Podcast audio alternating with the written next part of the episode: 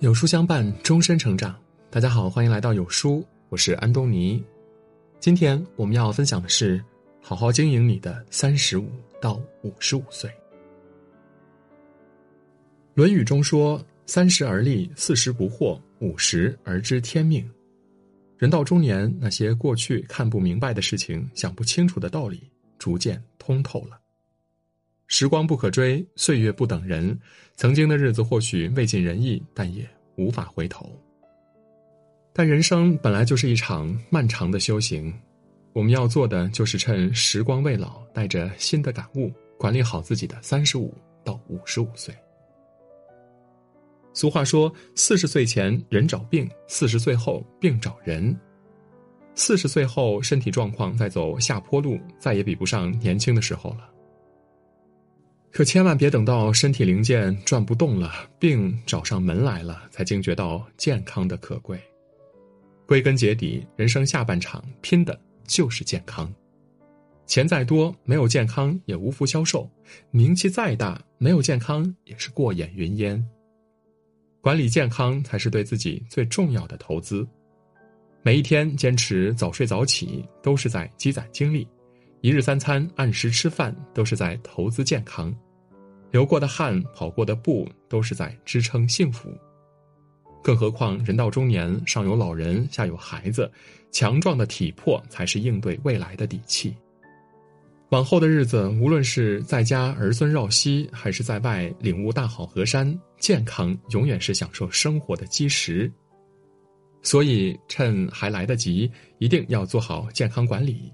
爱惜自己的身体，规律作息，坚持运动，身上无病就是最好的日子。陶渊明在诗中写道：“盛年不重来，一日难再晨。花谢花会开，春去秋会来，但是时间不会倒流，人生也无法重来。恍然间，半生已过，此时你一定要明白，虚度的今天就是再也不会回来的昨天。”那些懂得管理时间的人，自然收获颇丰；肆意荒废时间的人，只会徒增白发。鲁迅曾说：“生命是以时间为单位的，浪费自己的时间，就等于慢性自杀。”你我也不必在年华老去的时候，再去感叹时光的无情和飞逝，何不在此时此刻珍惜时间，管理时间，踏踏实实的努力，认认真真的生活？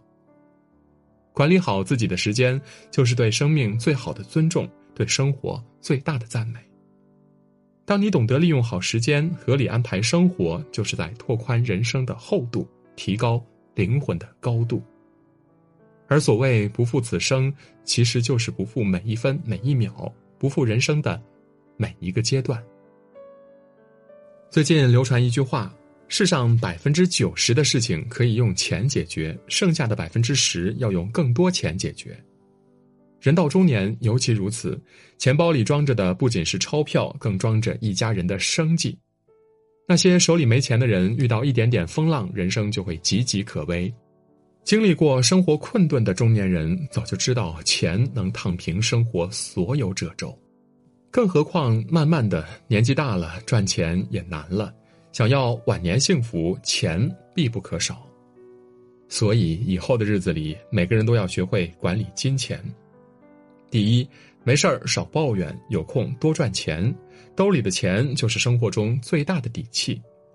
第二，坚持记账，定期复盘，学会开源节流，养成好的消费习惯，就是富有的诀窍。第三，定期存钱，慢慢积累财富。现在存下的钱就是以后的保障。总而言之，你对钱用心，就是对自己负责，对家人负责。古语有云：“独木难成舟，独树难成林。众人拾柴火焰高。”人是社会性动物，无论多大年纪，都离不开社交。但是，成也朋友，败也朋友，交友的质量和人生的走向密不可分。圈子虽小，真心就好。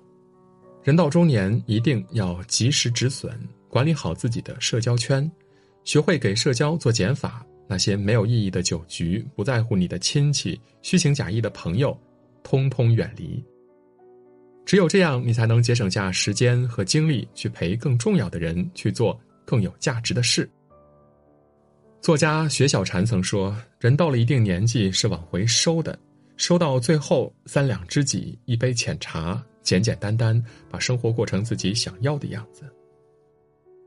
与其在觥筹交错中消耗自己，不如管理社交，让圈子保持正能量、高质量，多提升自己，多陪伴家人。”这才是中年人该有的觉悟。佛语有云：“一念心起，繁华开；一念心落，万物灭。”境无好坏，唯心所造。人和人最大的差别，也就在于心态的好坏。很多时候，你有什么样的心态，就是什么样的状态。